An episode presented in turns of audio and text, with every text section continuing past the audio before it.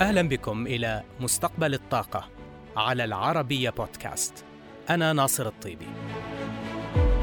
نسعى في هذا البرنامج إلى المساهمة في الحوار الدائر حول عملية التحول في مجال الطاقة عالميا نحو مستقبل خال من الانبعاثات يضمن أمن المناخ وأمن الطاقة. من فيينا أكبر خفض في إنتاج أوبك بلس في عامين ونصف العام. ومن دبي نتعرف على ردود الفعل في أسواق الطاقة على قرارات أوبك بلس.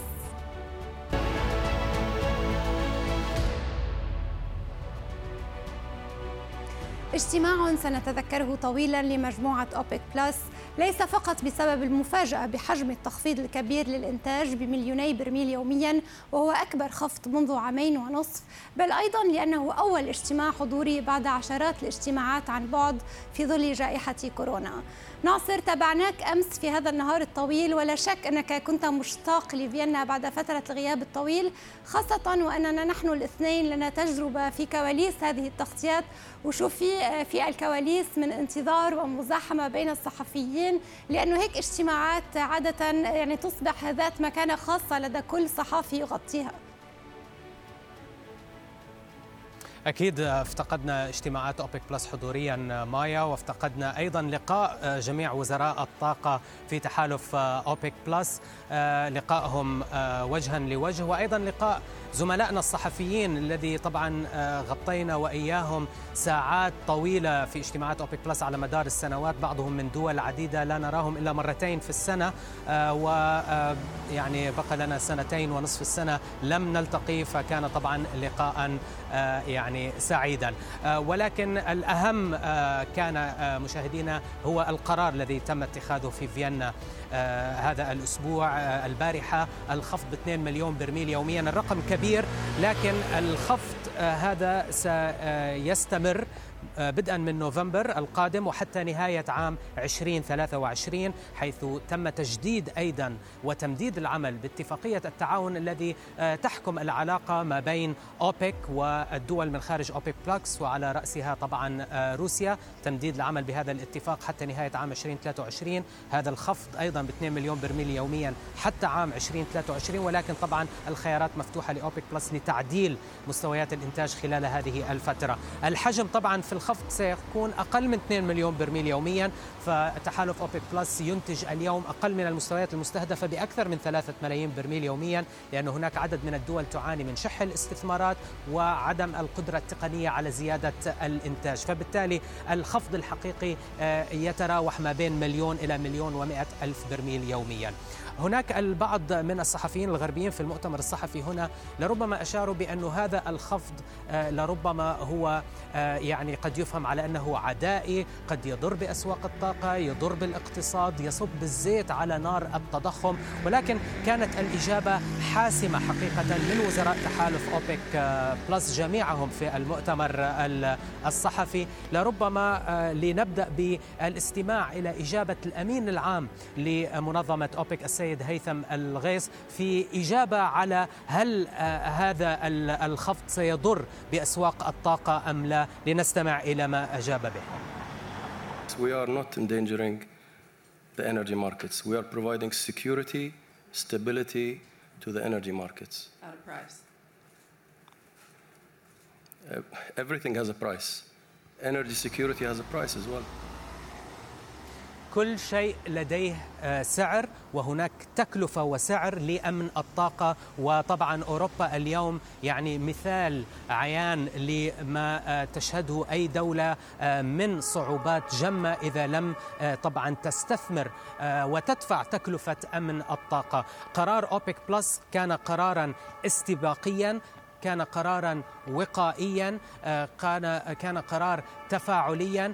إذا ما انتظرت وتأخرت أوبك بلس باستحداث هذا الخفض في الإنتاج قد يكون الخفض الاضطراري لاحقا قد يكون أكبر وتكلفة هذا الخفض ستكون أعلى أيضا. ومثال طبعا يبقى ناظرا لدينا الفدرالي وتأخره في رفع نسب الفائدة. وشهدنا طبعا ال run runaway inflation وارتفاع مستويات التضخم بشكل سريع جدا.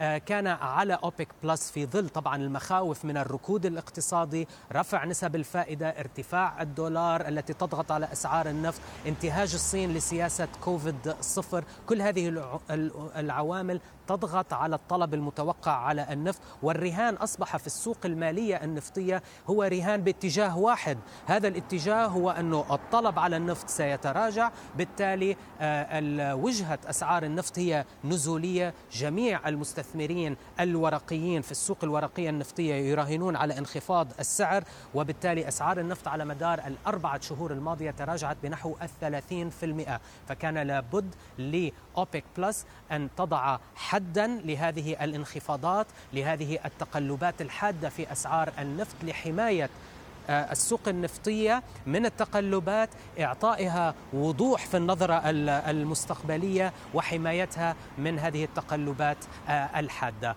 وحول أهمية هذا الاجتماع هنا في فيينا كنت قد قابلت قبل الإعلان عن القرار السيد بوب ماكنالي رئيس شركة رابيدن انرجي الذي تحدث عن أهمية الموقف الذي سيتخذ أو اتخذ في فيينا آه، هذه المرة Great to be with you, Nasser.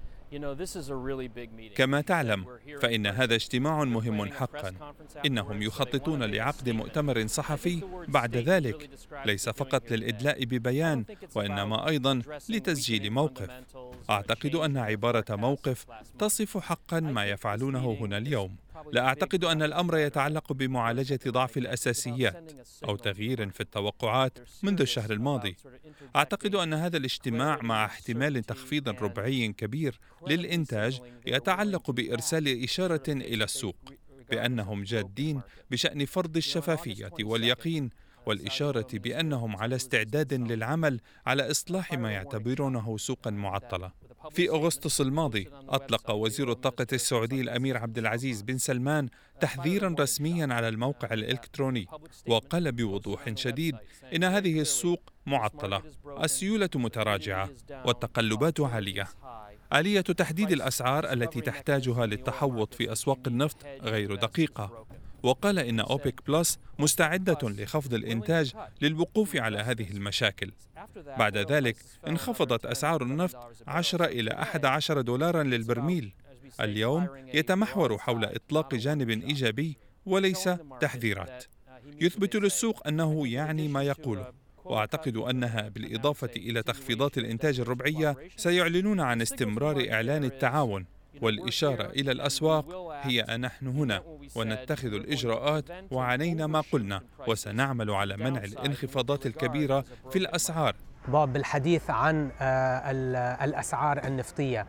هذه الأسعار شهدت تراجعات بحوالي 30% في خلال الأشهر الأربعة الماضية يبدو أنه سعر النفط بين المطرقة والسندان بين مخاطر آه، انخفاض الإنتاج والصادرات الروسية ومن جهة أخرى المخاوف حول ركود اقتصادي عالمي ما الذي يحرك الأسعار الآن وما الذي يفسر التراجع الأخير في الأسعار؟ yeah. you know, what we've seen since March كما تعلم ما رأيناه منذ مارس هو مثال عظيم يوضح كيف أن أسعار اليوم تعكس توقعات المستقبل. إذا عدنا إلى مارس ونظرنا إلى ما حدث بعد اندلاع الحرب في أوكرانيا ارتفعت أسعار النفط بنحو 30 دولارا للبرميل. الهوامش بين أسعار الخام والمنتجات المكررة ارتفعت من المستويات المعتادة. القريبة من 20 دولارا لتصل إلى 70 دولارا. وأيضا أسعار الجملة ارتفعت إلى 200 دولار للبرميل. لماذا؟ لم يكن هناك تغيير آني في الأساسيات لكن الأسواق كانت تسعر احتمال فقدان ثلاثة ملايين برميل يوميا من إمدادات النفط الروسية في يونيو. إذا ارتفعت الأسعار. فيما دخلنا في ركود وتراجع على الطلب بسبب التوقعات بخسارة المعروض الروسي. لكن بعد ذلك لم نخسر المعروض الروسي. لكننا بدأنا نسجل توقعات الركود. فانخفضت الأسعار 30% وما زالت الأسعار تتراجع.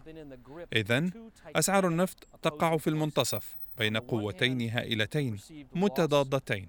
إحدى القوتين كفيلة برفع الأسعار 30 دولارا بسهولة والأخرى تتسبب بهبوطها 30 دولارا.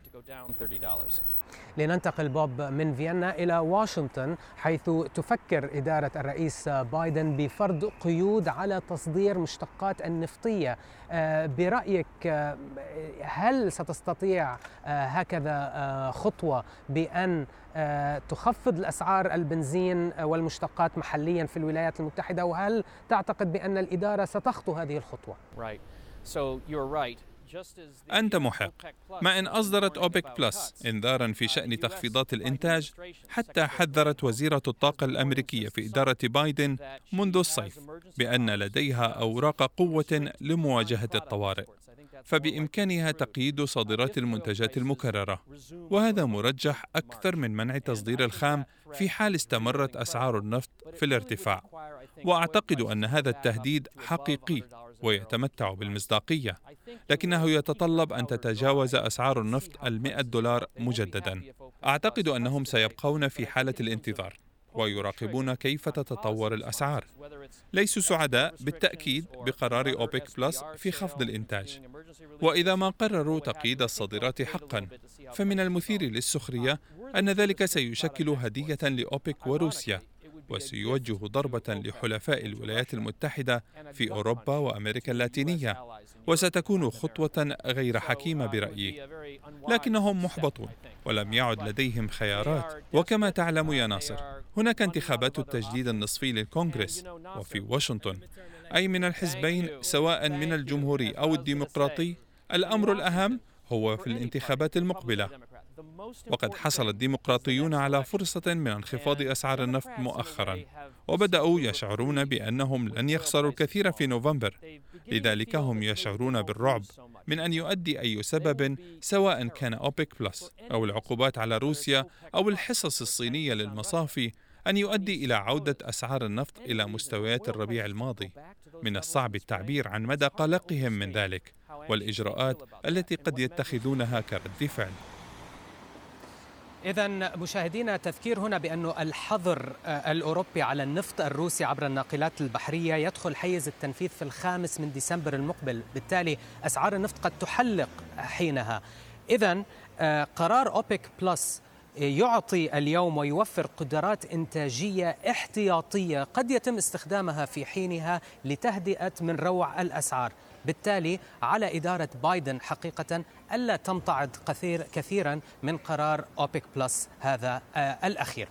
مشاهدينا الكرام سنأخذ فاصل قصير الآن ومن ثم نستكمل وإياكم ومع زميلتي مايا من دبي بقية الأحداث التي شهدناها في فيينا في آه، آه، اجتماع أوبك بلس وتحديدا آه، الحديث الذي أجريناه والسؤال الذي طرحناه على وزير الطاقة السعودي الأمير عبد العزيز بن سلمان.